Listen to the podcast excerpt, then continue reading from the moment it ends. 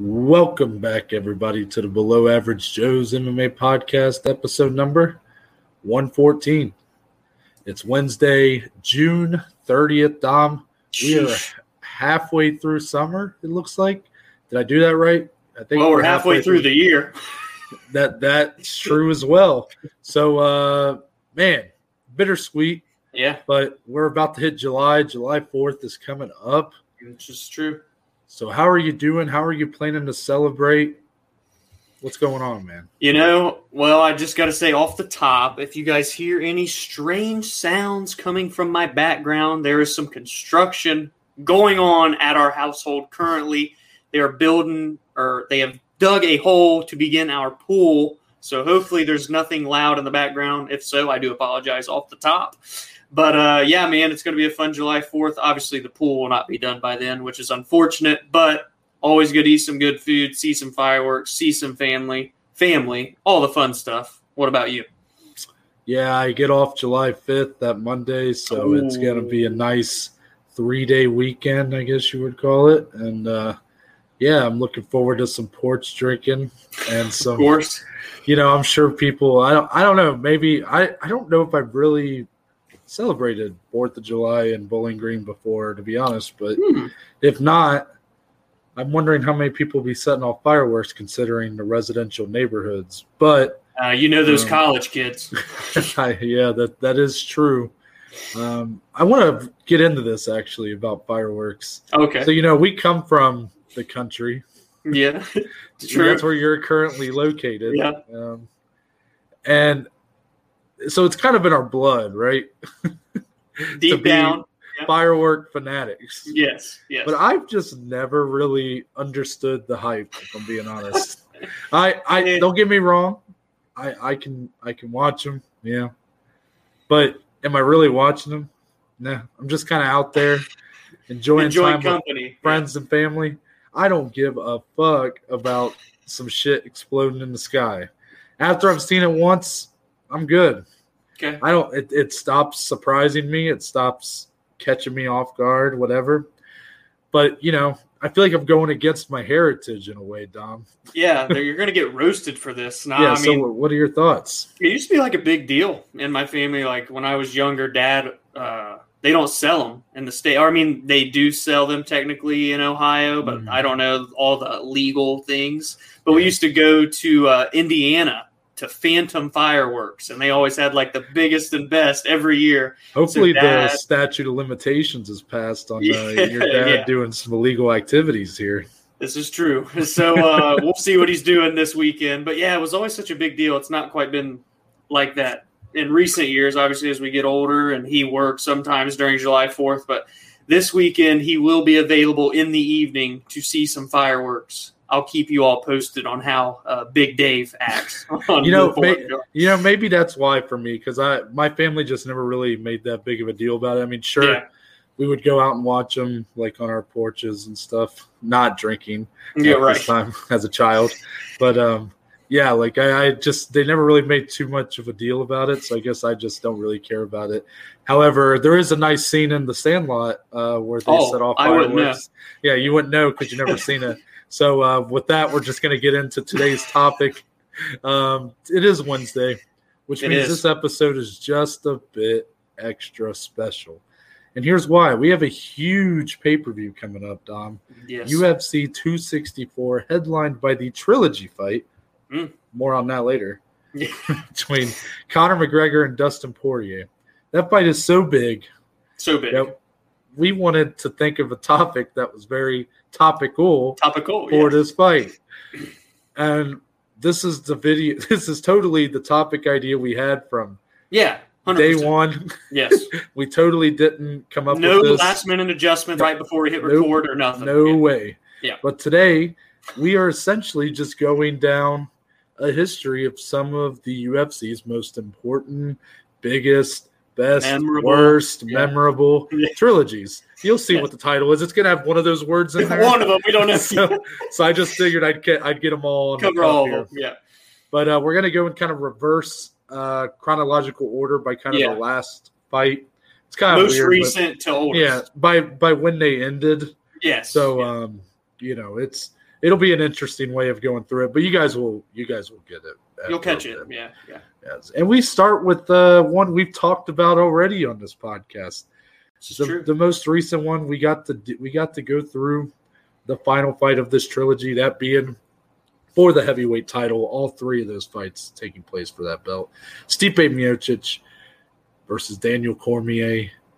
Dominic, I still stand by this. I think this is over time. I agree with you on this. I'm a little nervous that over time this trilogy is going to become a bit overlooked in the history of the sport. I think it already is. I think it is in a bit. I mean, just Stipe in his career in general, I think is going to unfortunately get a little bit overlooked just because he's a dad. He just kind of does his own thing. He likes to grill.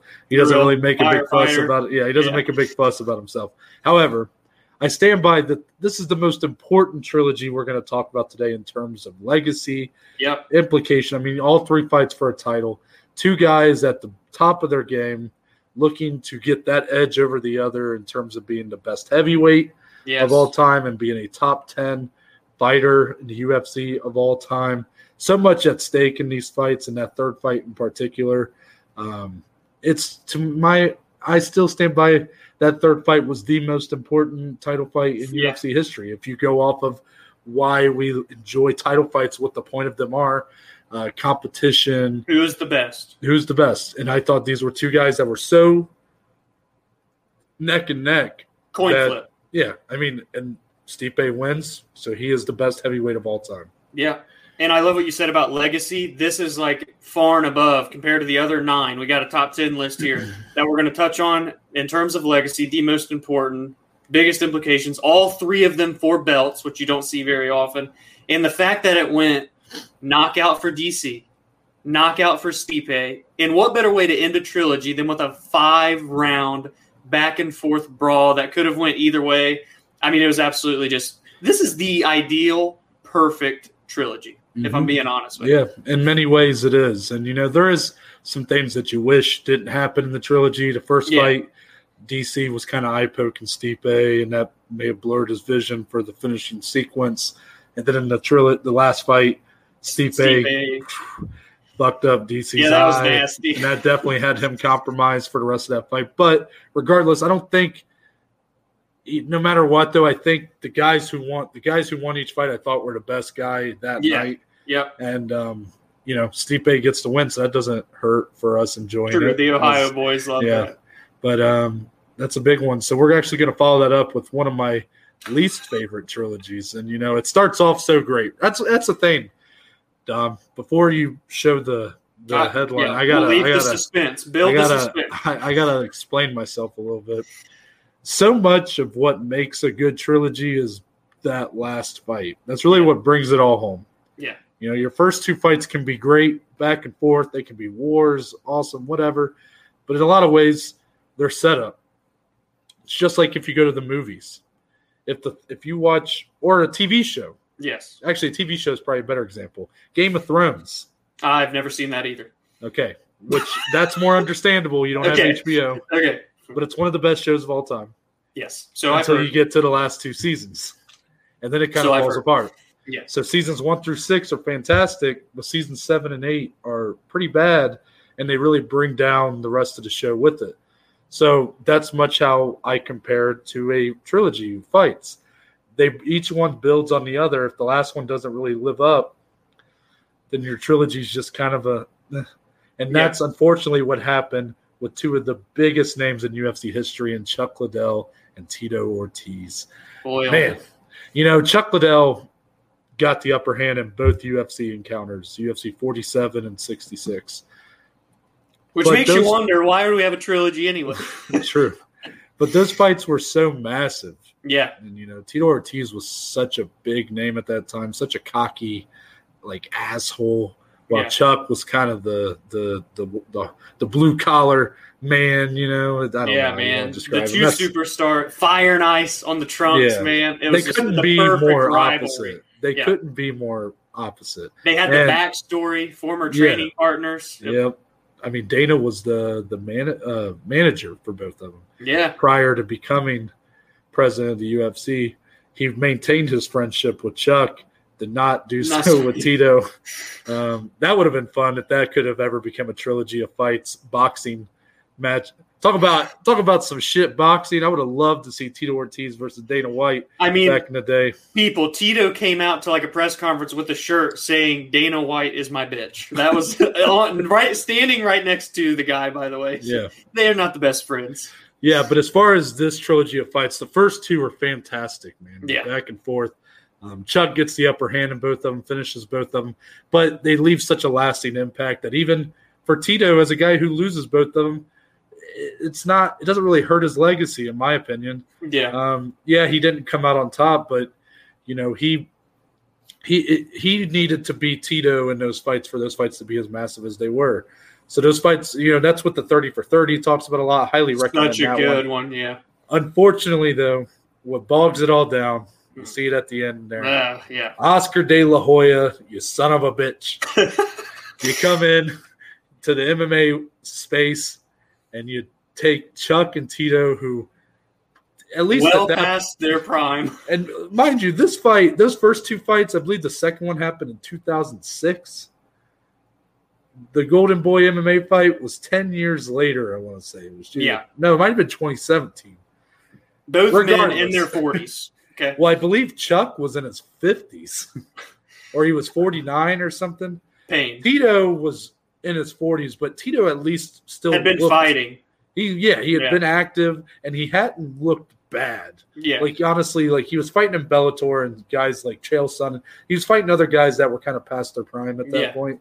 But he still looked in good shape. He was still fighting at a relatively high level. Chuck Liddell was essentially brought off the couch. He was taken out of the sport by Dana White and the UFC because his chin couldn't withstand a punch. He got knocked out in about 3 or 4 straight fights cold. And he didn't want to retire. Yeah, and Dana was like, look, you got to retire. Gave him a job within corporate that lasted until the WME. Wait, what was the company? Who owns WME? Endeavor. Yeah, okay. Yeah.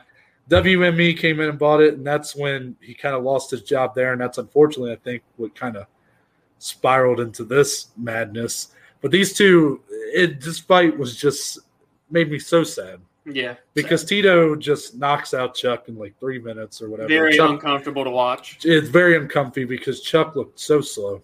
Yeah, he looked so old, and I don't see. And I stand by, even though Dana White, promoter, you can say whatever about him having people's best interests.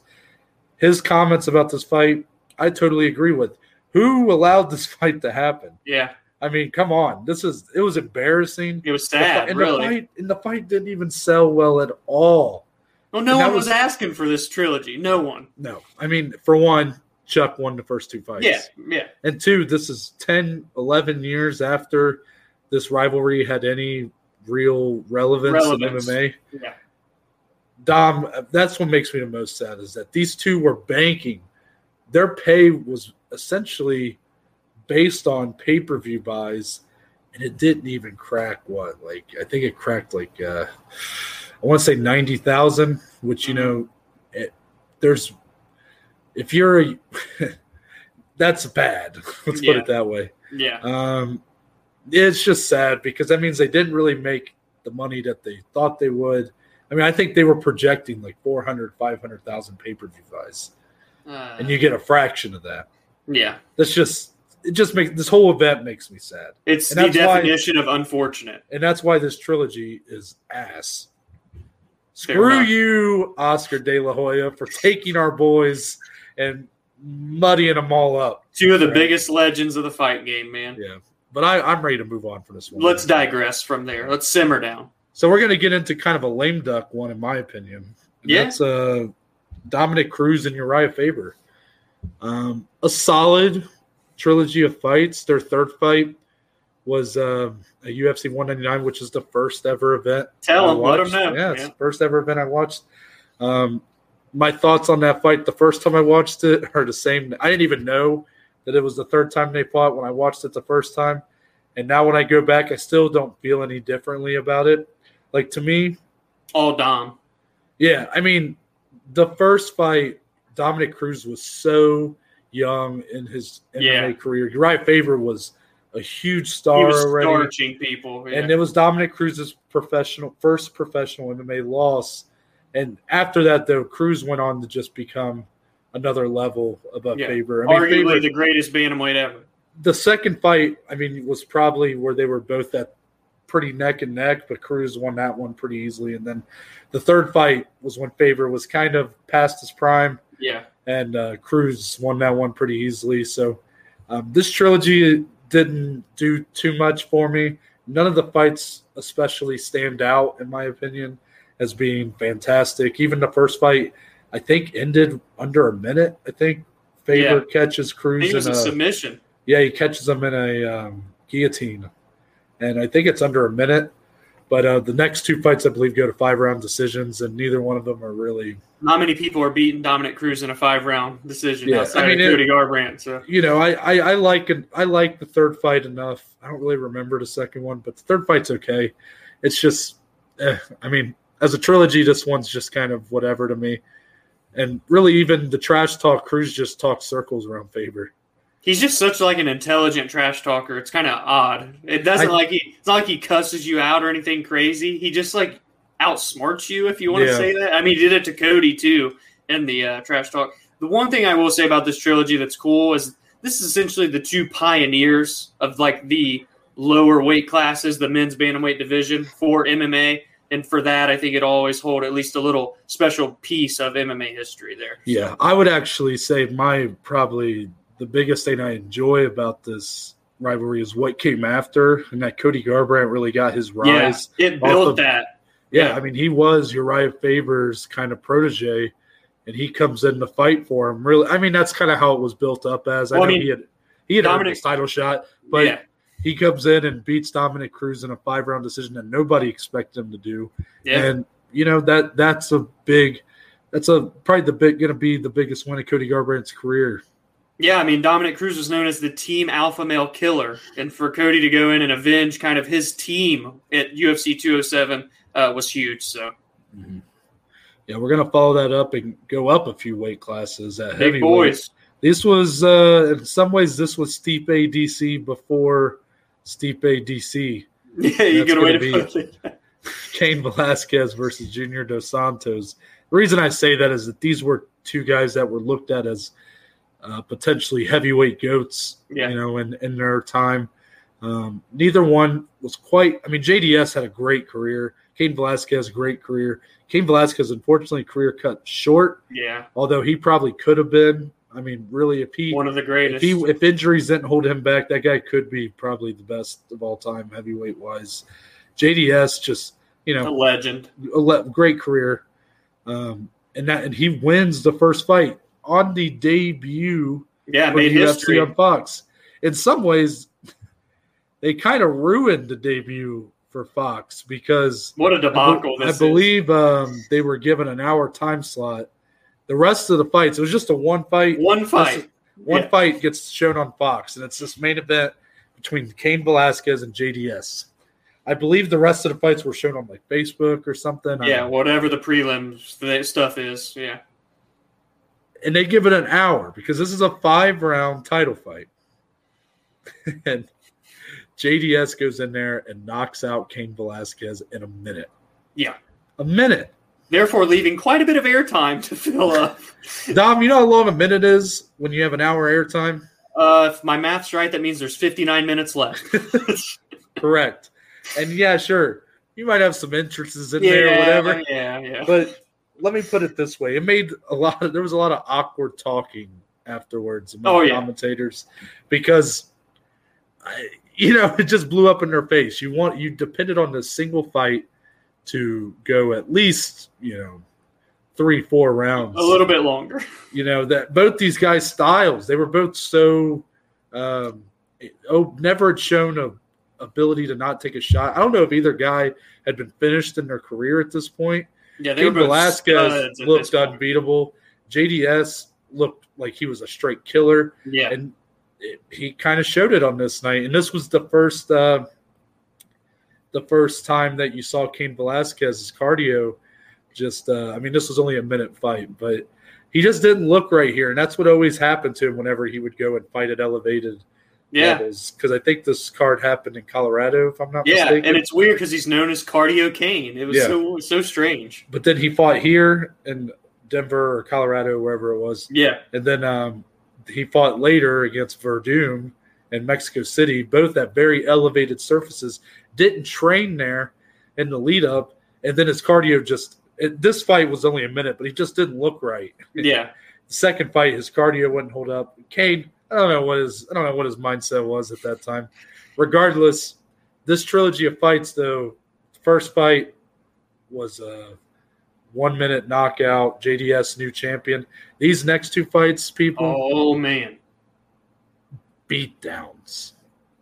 Brutal. Absolute beatdowns. Cain Velasquez takes JDS to school for 10 rounds straight.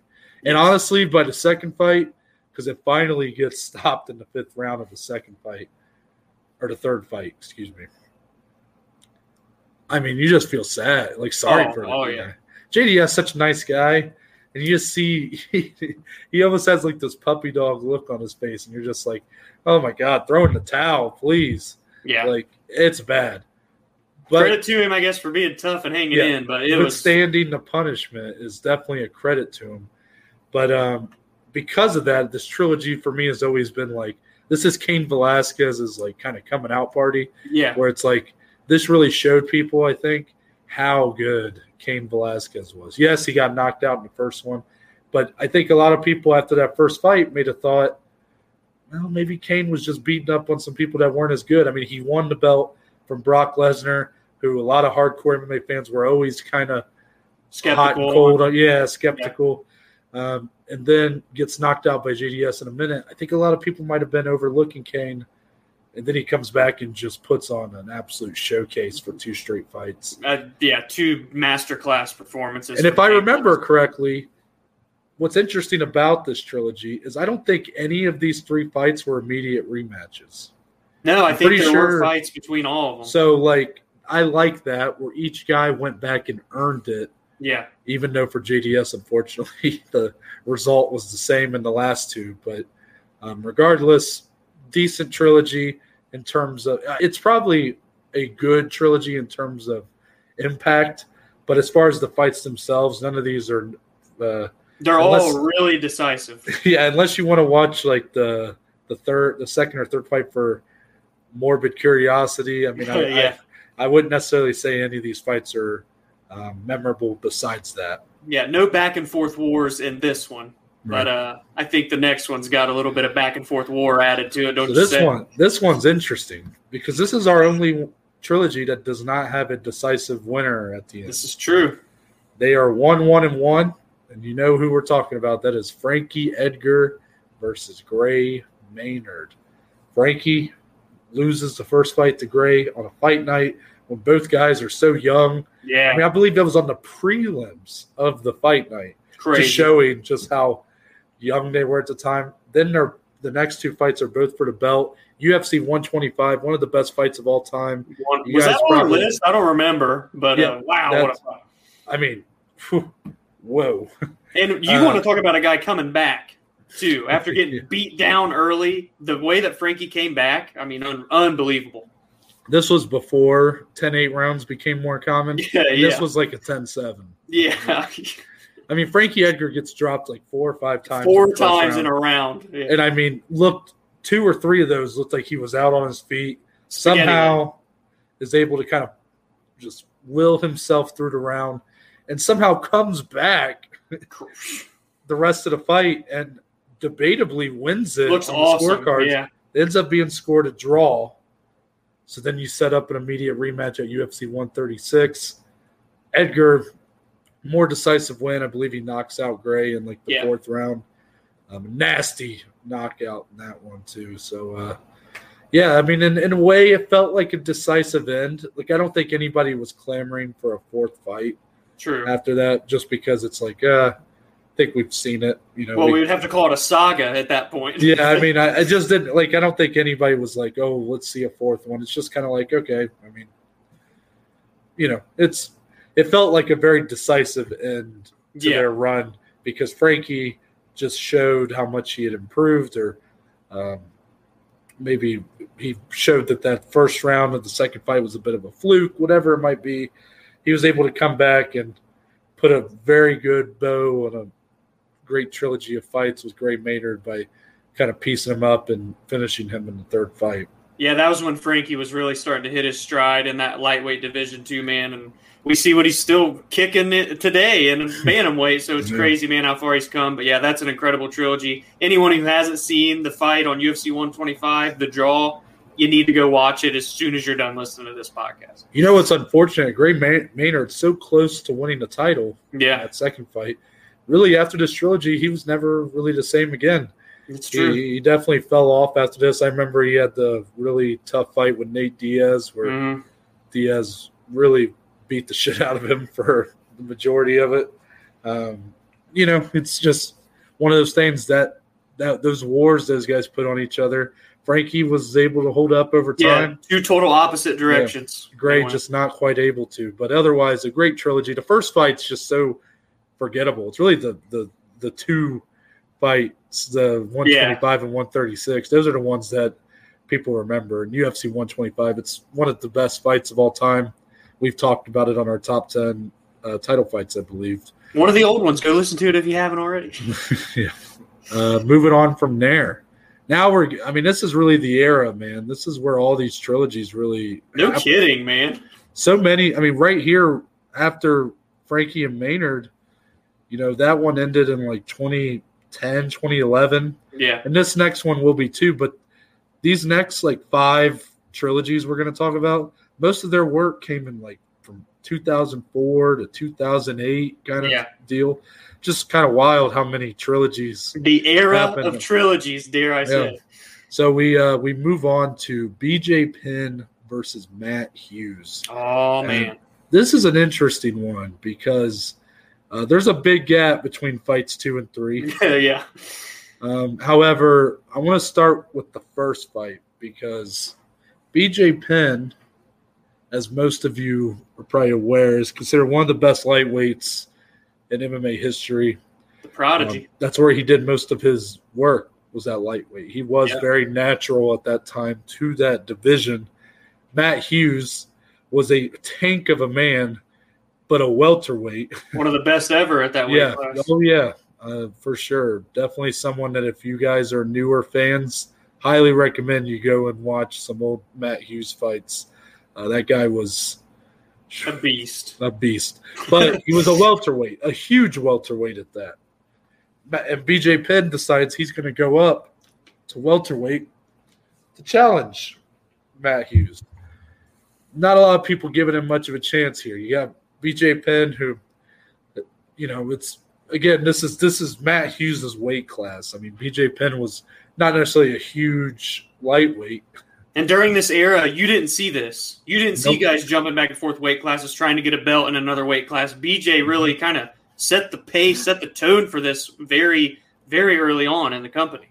Yeah, and within the first round, you could just tell that something's different because Matt Hughes so used to bullying people in the octagon with his wrestling, slamming people like he did Frank Trigg across the cage and all that. You want to talk about a great comeback, too. Go watch that fight. That was crazy. However, BJ is being the aggressor here, slamming Matt Hughes, holding him on top, not letting him loose, not giving him an inch of space. And by, I believe it's like 4.5 minutes of round number one, he gets the rear naked choke on Matt Hughes, chokes him out. People were stunned. Yep. Couldn't believe it.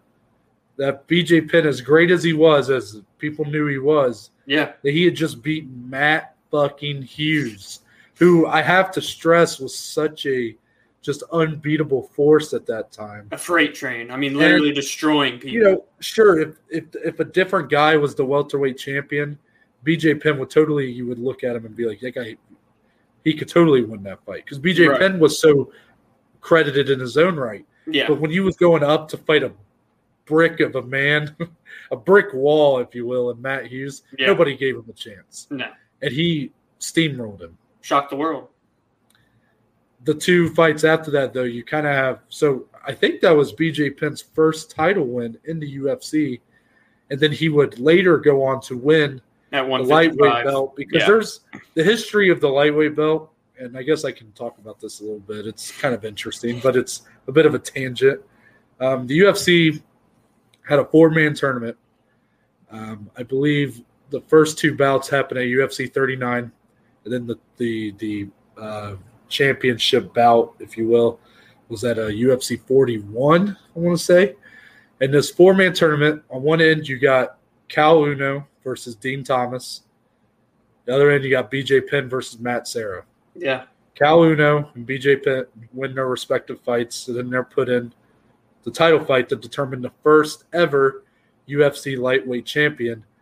However, much like the introduction of the men's flyweight title, there's some shenanigans. Your title fight ends in a draw, so there's no champion. Just awkward. So then the UFC just kind of don't really crown a champion for a while. Then they kind of bring it out. Like Sean Sherk held the belt at one time, and that's where BJ Penn's like, "Sean Sherk, you're dead." Yeah, you know all that.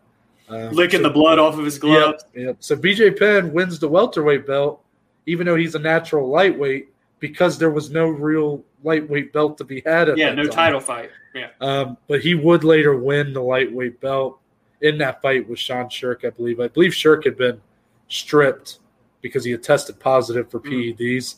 The muscle shark.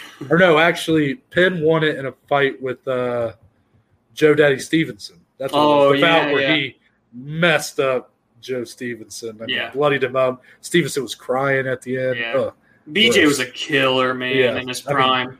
I mean, you guys, newer fans might not realize it because of the unfortunate kind of ending of his career. Yeah. But that guy at one time was the total package. Now, later, Matt Hughes would get that win back at UFC 63. Pretty one-sided fashion. I mean, he did much more of what you thought he would do. He kind of overpowered BJ. When he got him in top control, he did a really good job of putting him in a crucifix. Yeah, just Matt's grappling was so good in the day, man. Nasty ground and pound. And then you kind of get a weird gap before UFC 123, which I believe is Matt Hughes' retirement fight. Mm-hmm. He gets knocked out by BJ Penn in 21 seconds. And if this hurts even more, this is the last win of BJ Penn's career, but he would go on to fight for about a decade longer. Yeah. So Dominic, what do you kind of think about this after I really laid out a lot of history for you there? Well, I mean, when I think of my childhood and first getting into the UFC, these were like two of the faces of the company at the time. You know, you had the Chuck and Tito's, you had BJ Matt Hughes, you had Anderson Silva debuting in 06. Those were like the guys, the faces of the company, all in different weight classes. And so when this happened, it was just so historical. It's still two of the greatest ever, regardless of how their careers may have ended. And, you know, of course, all the unfortunate stuff with Matt Hughes now, thank goodness he's doing better and the UFC is helping him there. But two straight-up legends of the UFC, legends of mixed martial arts. And it's so good that two guys like that got to have a trilogy with one another. You know what? Couldn't have said it any better myself. And we're going to stick with Matt Hughes here. He likes some trilogies. He likes losing some trilogies at that. But this one, I mean, come on. These are all goats we're talking about here. I mean, George St. Pierre. You could argue these are the two greatest welterweights of all time. Still to this day, you can make this argument. I completely agree with you. I know, don't get me wrong. We've got Usman and Woodley catching Hughes. But Usman, you could make an argument as second at this point, but real OGs know. Matt Hughes is the man. He's up there. Now, he does like losing some trilogies, though. True. Here he was on the losing end of a trilogy against George St. Pierre, UFC 50, 65, and 79. GSP only has two losses in his professional MMA career. Yep. First one being to Matt Hughes, a young GSP, a very slick way to lose to. He caught GSP in an armbar at the end of round one of their first fight at UFC 50. GSP tapped with 1 second left in the round. Unfortunate stuff. He tapped. Wow, what if GSP never tapped? Because GSP was very competitive in that round. Yeah, I mean, we're still talking a young GSP. This is a young GSP that he would grow a lot after his second loss to Matt Serra. because after that he became more risk averse and played a more safer style, a more complete fight, if you will.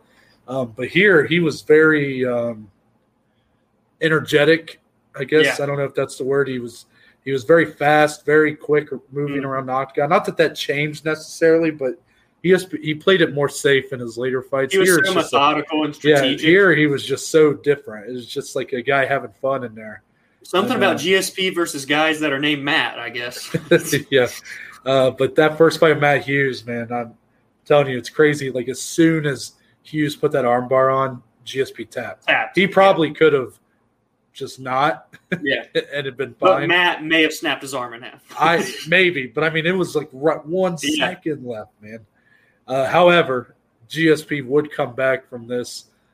He would go on to beat Matt Hughes in pretty decisive fashion in their later two fights. Matt Hughes at that point, even at UFC 65 and 79, he was definitely past his prime at that point, which is what's crazy about the guy fighting until UFC 123. But GSP was – it was really the passing of the torch, that UFC 65. Yeah. Sure, they would have their trilogy, but really the third fight was kind of like it was inevitable because Matt Hughes was still winning. Yeah. But everybody knew at that point that the tide had changed. You know, the first fight, GSP's the young up-and-comer, but Matt Hughes is king. And now Matt Hughes is on the decline, GSP king. That's what you got with the next two fights. And, you know, it's a great trilogy. I think it's a very underrated one. All three ended in a finish. Yeah. I believe all three are for the title. I can't.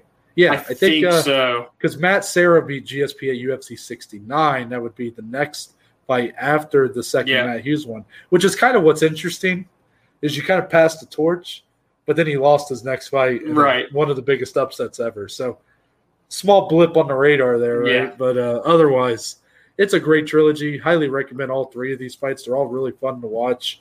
These two – very respectful with one another. Not a very, you know, you see the post-fight interview, man. Yeah, I'm not impressed with your performance. He wasn't even trying to be mean, but it came off as just so awkward. Trash talk, man. Hilarious. But that's just how these two were. They were very respectful in the octagon. They didn't use their mouth a lot, but it's still one of the best trilogies of all time, in my opinion. Yeah, and that's what I love so much about GSP and his legacy, too, and I've talked about this before, but 2 losses ever in his entire career, both losses he avenged, and both were in title fights. I mean, it really speaks to the legend that GSP is and why he's so high up on nearly everyone's GOAT list for that simple reason right there. So now we're going to transition into the most one-sided trilogy, if you will. Tito Ortiz versus Ken Shamrock. Wow.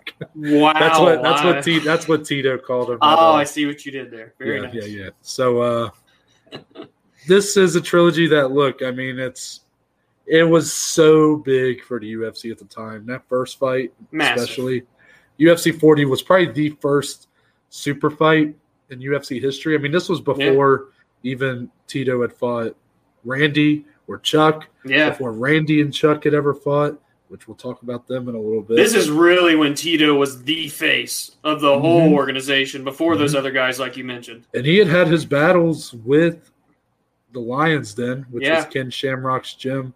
I want to say he had fought guys like maybe Jerry Bolander, and then he had fought Ken's brother Frank in a losing effort. And then there was Guy Mezger, where I believe Guy Mezger beat Tito the first time.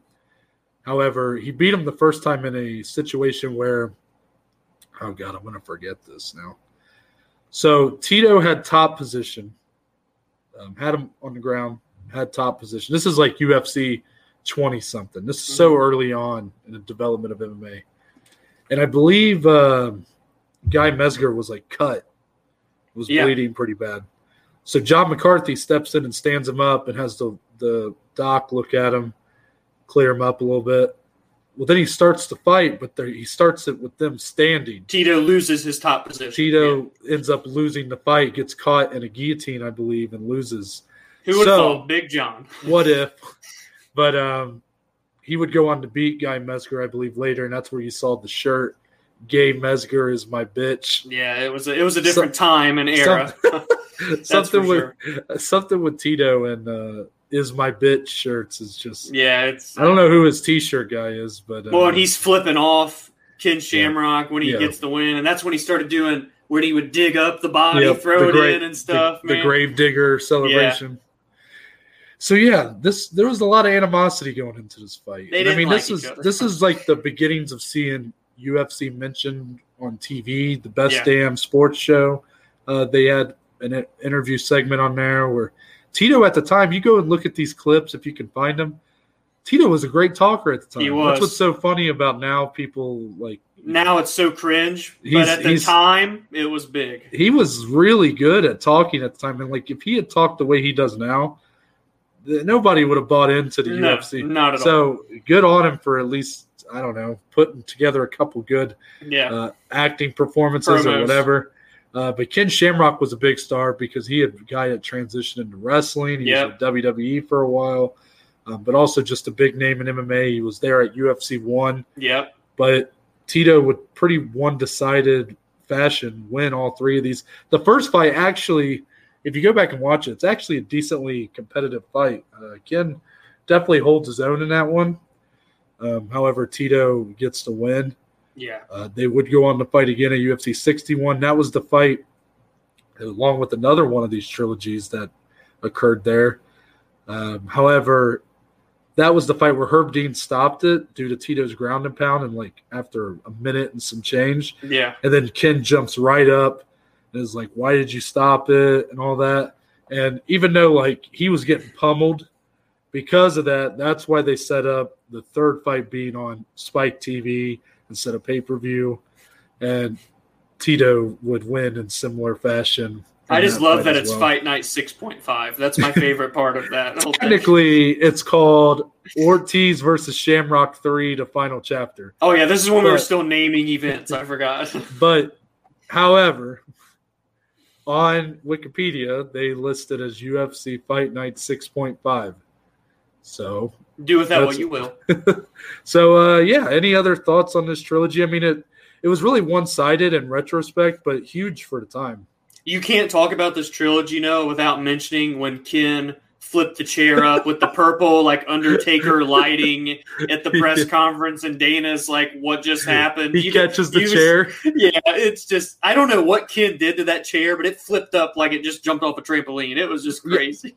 He literally kicked it straight up in the air and straight into Dana's hands. Oh, it's like really majestic. Dana looked surprised that, like, he caught it. Like, I don't even think he knew that the chair had been kicked. It just all of a sudden was in his hands. He's like, what? And all Tito does is just start laughing, man. It's just you just gotta talk about it. You gotta love the Ken lines, man. Like he's like on Saturday, I'm going to beat you into a living death. Yeah. And Tito just starts laughing, completely takes the piss out of his fucking the shots he was taking at him, and then that's when Ken kicks the chair goes flying. Yes, and Undertaker lighting just on all 10. Purple. It was very WWE-esque. It's looking like your color in the back. Yeah, right here, in the back there. Very much so. Imagine that, but like Dom's whole room is just like on color. Top of me right here. Yeah. But, maybe I'll pull that out sometime in the future. But I think we'll transition from there into a trilogy that's kind of forgotten here. Yeah. Forgotten in a lot of ways, but maybe for good reason because the third fight doesn't really hold up. And that's going to be Tim Sylvia and Andrei Arlovski. For many people, they look at this era as a very low point in the UFC's heavyweight division. Yeah. I believe only 2 times in UFC pay-per-view history has the heavyweight title not been the main event, and both times were Tim Sylvia fights. Fun fact. Which, it's not really fair to Tim. He was really good for his time, man. 6'8", big monster guy. I kind of the guy gets a lot of unnecessary hate. Yeah, I agree. However, in this trilogy, this is kind of one of the big reasons for it. So Andrei Arlovski, one of my favorite fighters. Yep. Much of the reason being, in case you can't tell, UFC 51, 59, 61. When I went and started watching Fight Pass freshman year of college, I decided for some reason to start at UFC 50. It's a mile marker. That's all. I was like, you know, UFC 1, I was like, I watched it. I'm like, okay, that was cool, but like, this is a lot different. Yeah, I want some normal stuff. I want something that's a little more of what I'm used to today, right? So I started UFC 50. So 51, Arlovsky's on there, and I'm like, who is this guy? He was such an animal, man. And, I mean, he wins that first fight with Tim Sylvia and wins it with a heel hook in about a minute. That fight was crazy. I mean, the first punch he threw just a crazy the right overhand and drops 6'8" Tim Sylvia and then immediately pounces on a heel hook. However, second fight, another first-round finish, this time for Tim. Yeah. Andre hurts Tim again. Another right overhand drops the big man, but then Tim's able to come back and land kind of an uppercut of his own that drops Arlovsky, and he's able to do the ground and pound to finish it. So you're 1-1, two very exciting fights, and then you sets up a trilogy at UFC 61, a headliner over the rematch between between Tito and Ken, showing you how much they believed in this fight. Yeah. And what you just said. Yeah. This a little bit of a dud, huh? One of the worst title fights in UFC history. I mean, these guys, you could tell neither one of them wanted to get finished. Yeah. So instead, they just kind of stood in front of each other for 5 rounds. It's, you know, it's in a lot of ways, it's, have you ever seen the masterpiece that is Derek Lewis versus Francis Ngannou 1? Very good comparison. It is. Imagine that fight, but just 2 more rounds added to it. Yeah. So that's why when people tell me Lewis Ngannou 1's the worst heavyweight fight of all time, I'm like, hold on. I'm like, well, at least it was over in 15 minutes. Yeah, yeah. And this is going to be the point I'm getting at. Now, that's why this trilogy is looked at in kind of a negative light and why I even look at it in a negative light. Yeah. The first 2 fights are great. Highly recommend them.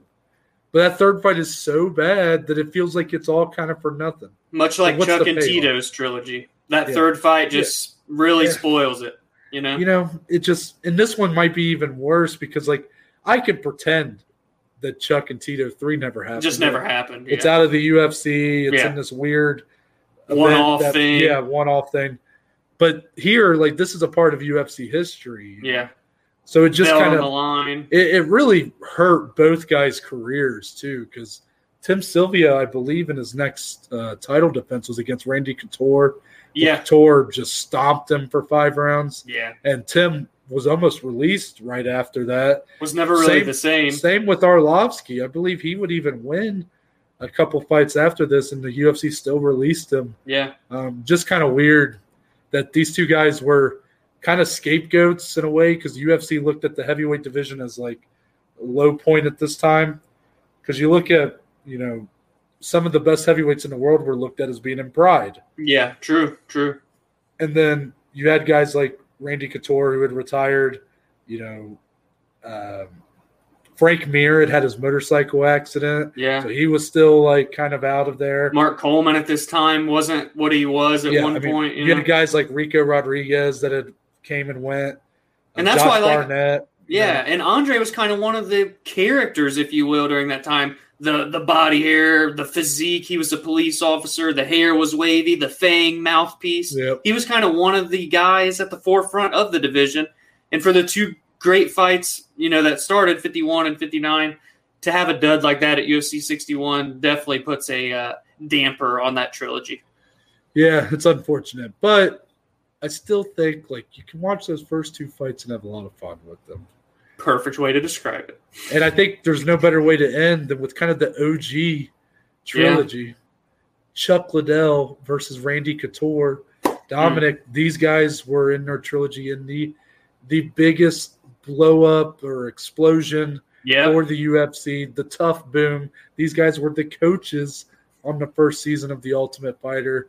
So special. Is there another – I can't think of another trilogy that either has occurred or even in the future will occur. I can't even imagine one happening that will so, like, seamlessly flow with the growth of the sport. That's a, yes, fantastic way to put it. No, I don't believe we will. It definitely not in the UFC. It'd have to come in some other organization because, like you said, Tough had just happened and it boomed with Forrest and Stefan in the finale.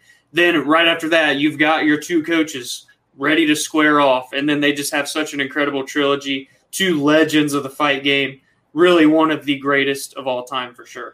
Yeah, the first fight was the one that Randy Couture won. Yep. And that was a fight where going in, you know, this was supposed to be Chuck Liddell getting a win over a big name. Yeah. Randy Couture was already, I think, 40 at this point.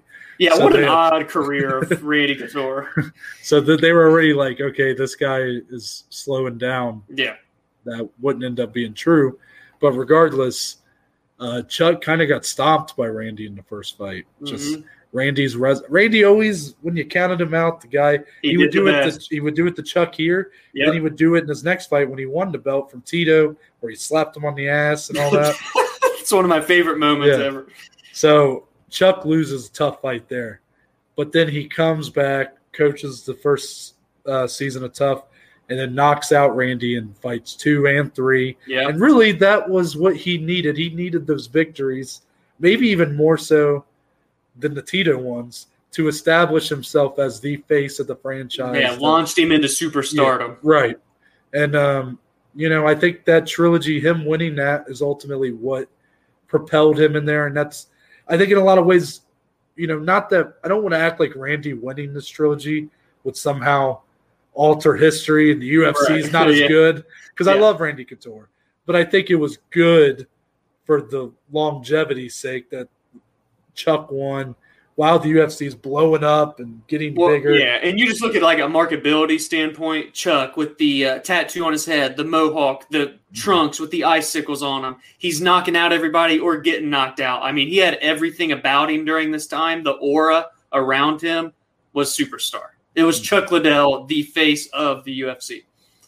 Yeah, and I mean, that's really going to kind of wrap it up what we're talking about here. I mean, great discussion, I think, for being a topic that, you know, we obviously did not come up with right before we started recording. Yes, this has been playing for months, for this specific day. I think, you know, being able to look back on kind of these trilogy of fights that have happened, some great, some kind of in the middle. But all hold their place. Yeah, they all really do, like, you know. Each one, it's kind of like if you go through like a history museum, not everything in that museum is like great. Some of it's kind of bad. But it's there for a reason, right? But it's all there. It all tells the story of the history of that thing, whatever it is. Yeah. And I think the UFC, these trilogies, I don't think you can tell the history of the UFC in its full length without including these guys and their fights in there. Yeah. And that's going to stay true with next Saturday, Conor McGregor, Dustin Poirier. It's going to be massive. I mean, if you just want to briefly, we can just kind of say, like, first fight, each one ends in a knockout, 1 and 1, going into the third. That's always nice. 6 years apart from 1 and 2. You do have a weird thing where there's a big gap between fights 1 and 2, but then 2 and 3 both happen in the same year. Yeah. So there is kind of a weird time thing going on there, but – regardless, this feels like the UFC's making a big deal out of this, and they should, because you got two big names. Dustin Poirier, after his win, he looks like he's blowing up now. Guy's on talk shows. He's selling hot sauce. Yeah, he's riding high. And Conor's Conor, right? So, but looking forward to that. But still don't have confirmation for the audience on if we're going to do an episode Friday. A couple things that came out for the week, that's for sure. We just don't know if we're talking about it on Friday yet or probably not. Probably more than likely going to do an episode on Monday. Yeah, give a couple extra days for some news. Yeah, so we just want to make sure we get some news on there, really fill it out. We don't want to come at you. We don't want to come on for 15 minutes and leave. So let's plan for Monday. And then obviously next week, that Friday will be another weekend preview. But the big one, UFC 264, Conor versus Dustin 3. Till then, Dominic, tell the people where they can find you on social media. Find me on Twitter, on Instagram, at @dslee14. And, of course, most importantly, go interact with us, follow us, engage with us on Twitter, on Instagram, at @BAJ_MMA podcast. You can find me on Twitter, Instagram, at @NTBaker_. If you go to my bio, there's a link to the link tree. It has all the platforms the podcast is on. So Spotify, Google, Apple Podcasts, along with the YouTube channel. Our social medias are on there. And there's a couple links for the Anchor page. If you want to leave a voice message and let us know your thoughts on next week's big main event and Conor versus Dustin, or even the co-main event, I'd like to hear some thoughts about Stephen Thompson, Gilbert Burns. Let us know, and we'll include them in the episode and give you our thoughts. Yes, please send them in. We want to get a bunch of people if we can. That'd be awesome. Nice. It'd be really nice. Also, there's another link for if you want to donate to the podcast. All that money is going to go back into improving the quality of the podcast. But appreciate any support. That's it. We're out. And we're going to see y'all on maybe Monday.